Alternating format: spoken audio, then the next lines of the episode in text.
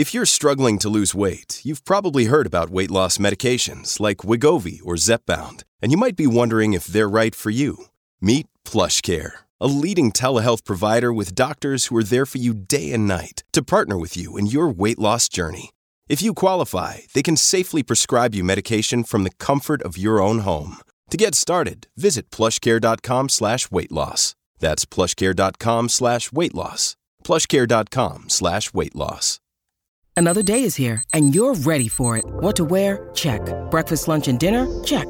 Planning for what's next and how to save for it? That's where Bank of America can help. For your financial to-dos, Bank of America has experts ready to help get you closer to your goals. Get started at one of our local financial centers or 24/7 in our mobile banking app. Find a location near you at bankofamerica.com/talktous. What would you like the power to do? Mobile banking requires downloading the app and is only available for select devices. Message and data rates may apply. Bank of America NA, member FDIC. When you need mealtime inspiration, it's worth shopping Kroger, where you'll find over 30,000 mouthwatering choices that excite your inner foodie. And no matter what tasty choice you make, you'll enjoy our everyday low prices, plus extra ways to save, like digital coupons worth over $600 each week. You can also save up to $1 off per gallon at the pump with fuel points. More savings and more inspiring flavors make shopping Kroger worth it every time. Kroger, fresh for everyone. Fuel restrictions apply.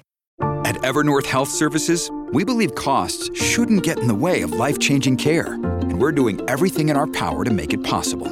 Behavioral health solutions that also keep your projections at their best? It's possible. Pharmacy benefits that benefit your bottom line? It's possible. Complex specialty care that cares about your ROI? It's possible. Because we're already doing it. All while saving businesses billions. That's Wonder made possible. Learn more at evernorth.com/wonder. Hey, I lived in New York City and Manhattan all my life, okay? So, you know, my views are a little bit different than if I lived in Iowa, perhaps.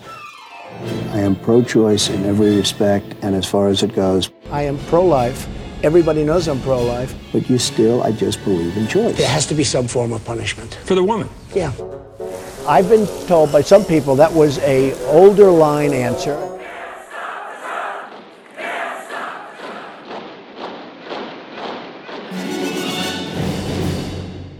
Hello and welcome to TrumpCast, the podcast about the dumpster fire known as Donald Trump. I'm Jacob Weisberg. The white working class voter has taken on an almost mythical level of importance in discussions about the 2016 primary. Today on the show, I'll talk to Barbara Ehrenreich about the complicated relationship between economic decline, racial politics, and support for Donald Trump. But first, let's hear what Trump's been tweeting. If at Megyn Kelly stopped covering me on her show, her ratings would drop like a rock. My H2H interview with Anderson Cooper beat her by millions. Is it possible for at Megyn Kelly to cover anyone but Donald Trump on her terrible show? She totally misrepresents my words and positions. Bad. Wisconsin has suffered a great loss of jobs and trade, but if I win, all of the bad things happening in the U.S. will be rapidly reversed. Does anyone like Lying Ted? The Club for Growth, which asked me for $1 million in an extortion attempt, just put up a Wisconsin ad with incorrect math. What a dumb group. These incredible, fantastic, amazing Trump tweets should only be read by me, Donald Trump, and not that guy, John DiDomenico. I don't like him. His hands are very, very small. I'm telling you, they're very small hands, and I think we all know what that means.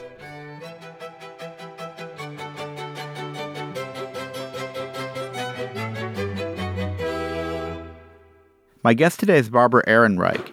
She's the founder of the Economic Hardship Reporting Project, which supports journalism about the working poor, and she's the author of several books, including Nickel and Dimed, and most recently, Living with a Wild God.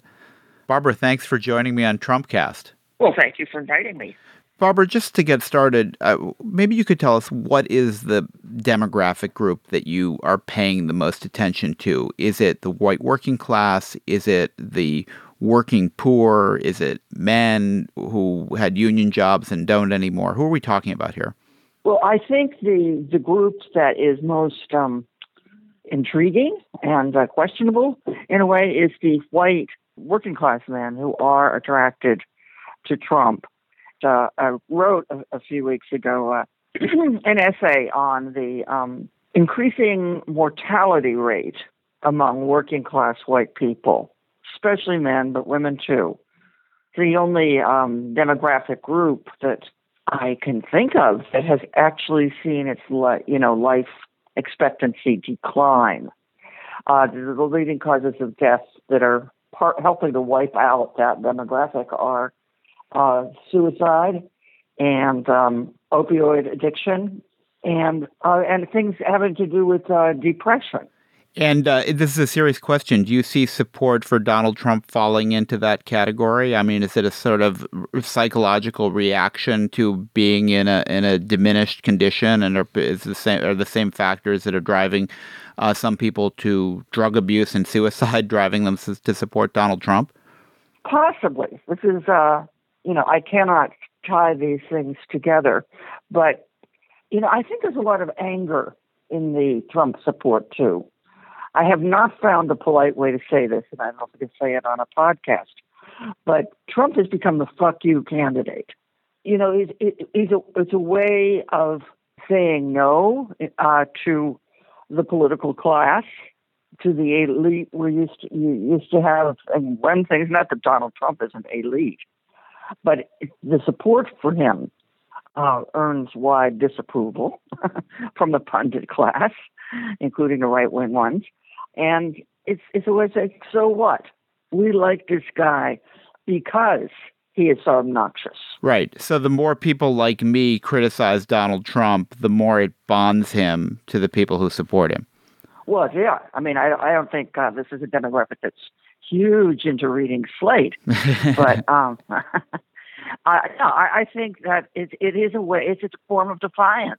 Barbara, I'm just going to read a little bit from your article in Salon. You wrote that, "I grew up in an America where a man with a strong back, and better yet a strong union, could reasonably expect to support a family on his own without a college degree. In 2015, those jobs are long gone, leaving only the kind of work once relegated to women and people of color, available in areas like retail, landscaping, and delivery truck driving. This means that those in the bottom 20% of white income distribution face material circumstances like those long familiar to poor blacks, including erratic employment and crowded, hazardous living spaces." And you talk about that, Barbara, the loss of that as the loss of a psychological wage, which is a term you quote from W.E.B. Du Bois. Is that the loss of that psychological wage part of what's driving Trump's support? Well, don't skip over the economic wage so quickly. This is a story of my own family. Generation ago, before me, men were miners, or they were railroad workers, and they didn't live well, but that's fairly stable existences, and they had unions. Now, then you look down to the generation below me, and you see the young people without college degrees, delivery trucks, that kind of thing. It's very sad when you think about it. And it was a sad experience generationally to go through, to see the declining opportunities, which are, of course, declining for middle-class educated people, too, if they look at their children and ask, how are they going to thrive? And so how do you connect that economic decline to supporting Donald Trump? It's part of the general feeling of despair and betrayal that many people have. They thought people's lives were getting better from one generation to another. Now, at least whites at one point had that kind of psychological advantage of being white, and although that's not all psychological either, but there was that edge, which would get you a job more easily, gets you to school more easily, and so on. But that has been eroded. So there's a rational aspect to this as well as an irrational aspect. Oh, of course there's a rational aspect. The American working class of all colors was really gutted in the 80s and 90s and since then with the removal of the kinds of jobs that had once allowed a man with a high school degree or none to support a family. But there's an irrational element as well, which is that somehow black people are doing this to me or people of color are at fault. Well, I don't know that it's so much blaming them. It's more like, let us have some of our traditional marks of status back. You know, our little symbolic marks of white privilege back. Let us have our Confederate flag. White people have often, especially perhaps in the working class, have often set, black people as sort of like the bottom. That's the floor. They're there. We're here. So that you have a greater status because somebody else has a lower status. White working class people see, for example, on television, they can see people like themselves being mocked. There are so many shows that that have featured kind of rural simpletons, white working class people as rural simpletons, like Here Comes Honey Boo Boo or something, or Duck Dynasty. And that hurts. So there's still a vast gap in employment levels between white men and black men, between income. I mean, in all sorts of measures, working class whites are still significantly better off, right? Oh, yes. And one of the most tragic aspects of the last decade has been really the wipeout of the black middle class in this country. But that may not be visible to you if you're also being wiped out. Barbara, thanks for joining me on TrumpCast. My pleasure, Jacob. That's it for today's episode of TrumpCast. Tell us what you think of the show by giving us a rating and review on iTunes. Don't forget to hit subscribe while you're there to catch the latest episode as soon as it releases. TrumpCast is produced by Henry Malofsky and Jason DeLeon. Slate's executive producer is Steve Lichtai. Andy Bowers is our chief content officer. And today I'll leave you with a clip from Saturday Night Live this weekend about women who love Trump a little too much. I'm Jacob Weisberg. Thanks for listening to TrumpCast. All right, let's just move on. Donald Trump also said that women who get abortions should be, quote, punished. How do you defend that? So what that was Donald was just making an April Fool's joke, because it was April Fool's. Said that on March 30th. And that is why it is so funny.